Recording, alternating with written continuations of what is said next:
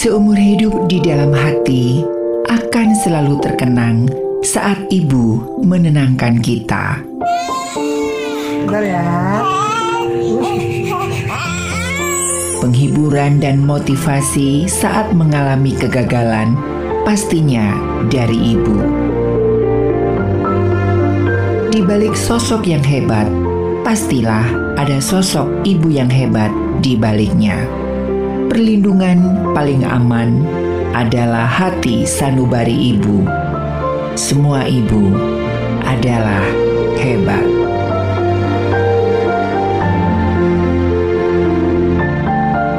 Salah satunya adalah Susana, Ibunda Pestalozzi, ibu sang pendidik hebat.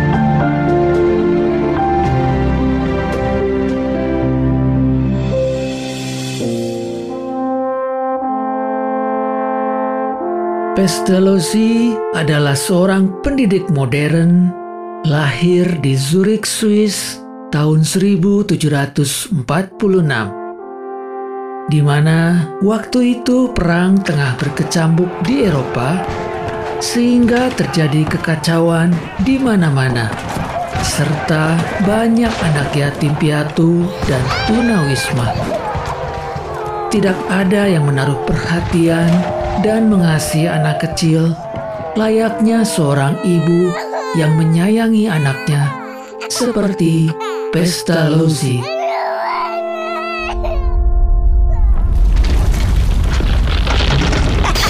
Ayo, ada gempa, ada gempa. Wah, wah, wah, ada gempa. Ayo, ayo cepat keluar kelas. Wah, cepat keluar kelas. Ayo, ayo, ayo semuanya ayo.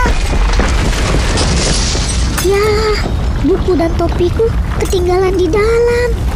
Bagaimana aku bisa mengambilnya? Aduh, kita minta tolong saja sama Pestalozzi. Pestalozzi, hey, kamu mau kan mengambilkan buku dan topi kami yang tertinggal? Hmm, baiklah.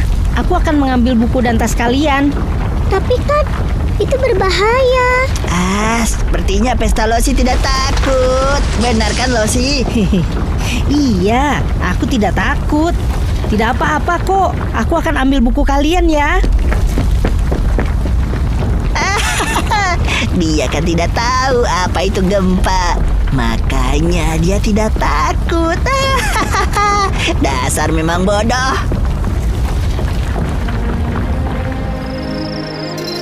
Malam harinya, saat makan malam, kakak lelakinya menceritakan kejadian di sekolah dan menyalahkannya. Pantas saja anak-anak di sekolah mempermainkan dan mengejek kamu dan mereka memanggilmu si bodoh. Itu sama sekali tidak benar, Nak. Pestalozzi tidak bodoh. Demi teman-temannya, Pestalozzi berani mengambil resiko. Itu suatu tindakan yang terpuji. Tidak seharusnya teman-temannya mengolok-oloknya. Suatu hari nanti, teman-temannya pasti akan menyadari betapa baik dan tulusnya Pestalozzi. Tapi Nyonya, tindakan Tuan Muda Petalosi itu adalah tindakan yang bodoh dan membahayakan dirinya. Bukan tindakan orang yang rela berkorban demi orang lain seperti yang Nyonya dan kakek lakukan. Tindakan masuk ke kelas setelah gempa adalah tindakan yang tidak masuk akal Nyonya. Bukan tindakan yang mencerminkan keberanian. Tidak, Babeli. Apa yang dilakukan Pestalozzi adalah tindakan yang benar dan terpuji. Aku sangat bangga padanya. Walau semua orang, bahkan para guru mengatakan kalau itu adalah tindakan yang bodoh. Pestalozzi adalah anak yang istimewa dan berbeda.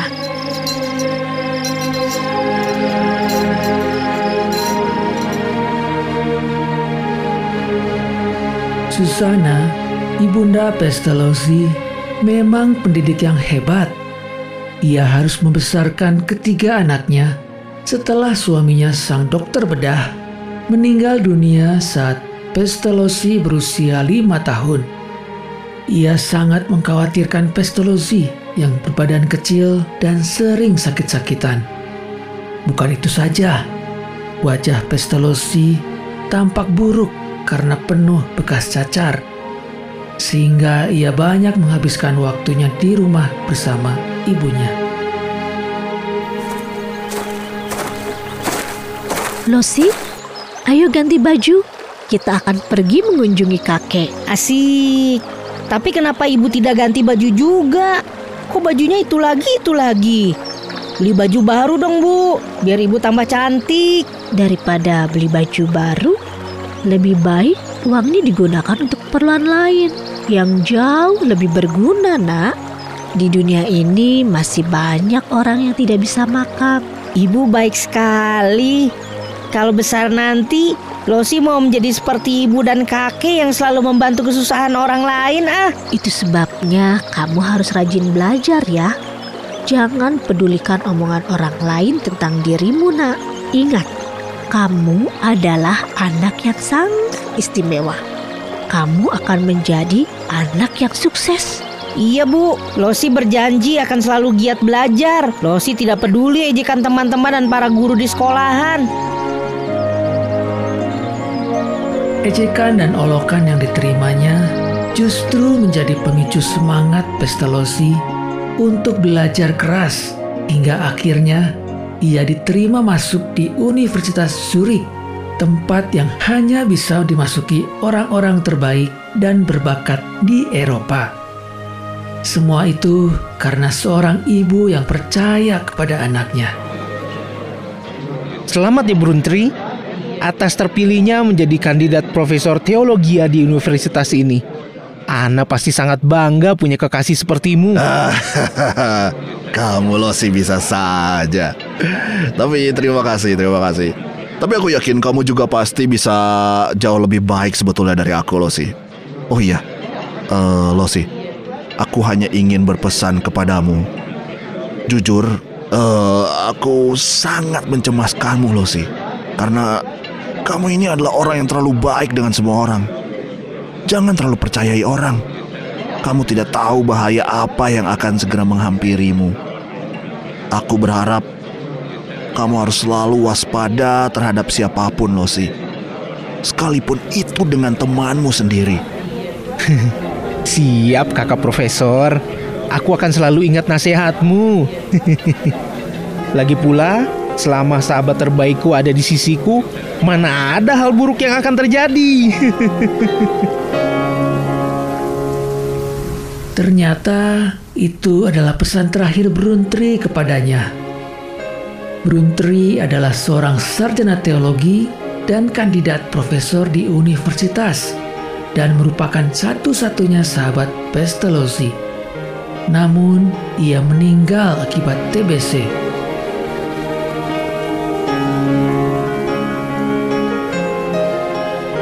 Setelah Bruntri meninggal, Pestalozzi dan Anna saling berbagi cerita kesedihan tentang Bruntri. Kebersamaan itulah yang secara alami menumbuhkan perasaan sayang dan mereka berdua memutuskan untuk menikah.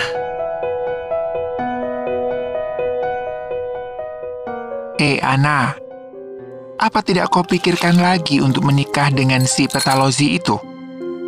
Lihat dirimu, Ana kamu itu cantik dan berpendidikan. Masih banyak pria tampan dan kaya raya yang mau jadi suami kamu dan membahagiakan kamu. Apa yang bisa diberikan oleh laki-laki buruk rupa dan miskin itu, nak? Hidupmu akan susah dan menderita. Cobalah kau pikirkan lagi. Ana tidak menuntut kemewahan, Bu. Pestalosi memang tidak tampan dan tidak sekaya pria lain. Tapi dia memiliki kebesaran jiwa berkarakter, bersahaja, Bu. Hatinya sangat mulia dan penuh belas kasih. Ana tidak salah memilih Pestalosi menjadi suami Ana, Bu. Ibu tenang saja. Kami tidak akan merepotkan ibu dan ayah. Baiklah kalau itu keputusanmu. Tapi ingat ya, ibu tidak akan banyak membantu kalau sampai terjadi sesuatu pada dirimu. Ingat itu. Semua orang di sekeliling Ana menentang dan tidak setuju. Bagaimana mungkin wanita cantik dan berpendidikan menikah dengan pria buruk rupa dan miskin? Semua menentangku. Namun, itu tidak meluluhkan niatku untuk menikah dengan Pestalozzi. Hanya Ibu Susana yang mengerti dan menghargai niatku. Aku akan menulis surat untuknya.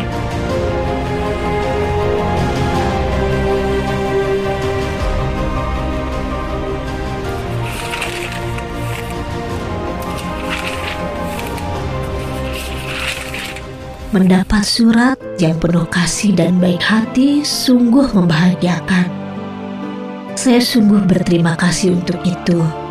Nona mengatakan menaruh hati dan memiliki perasaan terhadap anak saya itu sungguh di luar bayangan saya. Untuk Nona yang berhati cantik ini, saya menyerahkan segala hal dari anak saya. Setiap waktu saya selalu berdoa kepada Tuhan untuk kebahagiaan kalian berdua. Pestalozzi menjadi pendatang di pertanian Chief Valley selama satu tahun. Meminjam uang untuk membeli tanah, lalu memulai usaha bertani, dan kemudian akhirnya menikahi Ana.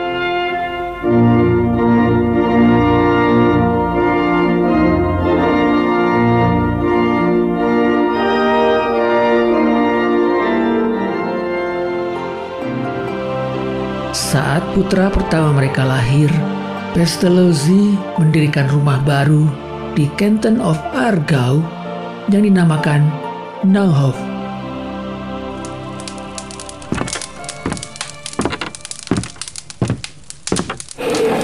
Pertanian kita gagal, Ana. Teman-teman telah menipuku semua. Jangan terlalu menyalahkan diri, Losi. Aku dan Ibu Susana akan selalu ada dan mendukungmu. Ini surat dari Ibu Susana. Sama seperti dirinya, aku juga tidak akan menyalahkanmu atas apa yang terjadi. Tak bisa memulainya kembali, bukan? Terima kasih, Ana. Aku berpikir ini semua karena kemiskinan yang ada di daerah ini. Mereka miskin karena tidak mendapat pendidikan yang baik sejak kecil. Kemiskinan hanya bisa diatasi saat pendidikan diberikan dengan baik, Ana. Kamu benar, Pestalosi. Tapi apa yang bisa kita lakukan? Hmm, aku berniat untuk membuka lembaga pendidikan gratis di mana anak-anak bisa mengembangkan imajinasi, bakat, dan talenta yang mereka miliki tanpa harus mengalami tekanan atau tuntutan. Sehingga anak-anak bebas mempelajari apa pun itu, Ana. Itu ide yang bagus, Losi. Aku akan mencoba mencari dukungan dan bantuan dari teman-teman yang lain. Berkat dana bantuan dan dukungan beberapa waktu, ia berhasil mewujudkan harapannya. Namun, ia menghadapi banyak kesulitan, baik dari anak-anak didiknya, orang tua anak yang tak peduli dengan pendidikan dan membujuk kembali bekerja di ladang, ditambah hilangnya dukungan dana dan rasa simpati dari orang lain, membuat sekolah bagi orang-orang miskin ini mulai terpuruk. Namun, Pestalozzi tidak putus asa.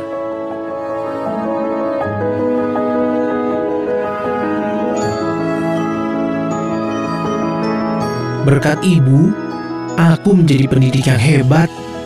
Ibuku telah mengorbankan dirinya tanpa memperdulikan usia, lingkungan, godaan, dan tanpa menengok ke belakang. Ia berkorban demi pendidikan ketiga anaknya. Ini yang bisa aku persembahkan padamu, Ibu. Walau kini kau tak di sisiku, aku yakin kau pasti bangga. Ini adalah pengorbananmu, Bu, yang mengeluarkan sisi terbaik dari hidupku.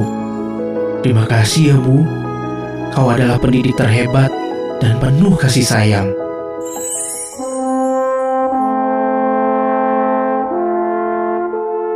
Cara mendidik yang diterapkan Pestalozzi membuat anak-anak dapat mengeluarkan kemampuannya. Setelah membuahkan hasil pada masa itu, metode mendidik yang diciptakannya segera menyebar ke seluruh dunia.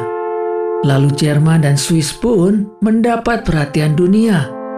Pestalozzi mendedikasikan diri dan mengorbankan hidupnya untuk pendidikan.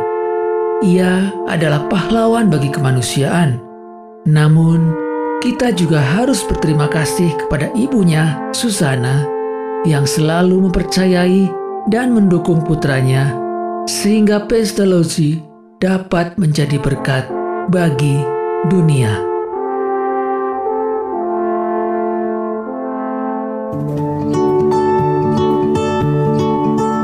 Kita semua hebat berkat ibu yang hebat. Saat seorang dokter berkata tak ada harapan, ibulah yang mengorbankan semangat jiwa. Ketika guru menyerah, ibu tanpa lelah merajut masa depan. Jika ibu tak ada di dunia ini, keberanian, semangat, dan kasih mungkin tak akan bangkit. Terima kasih, Ibu.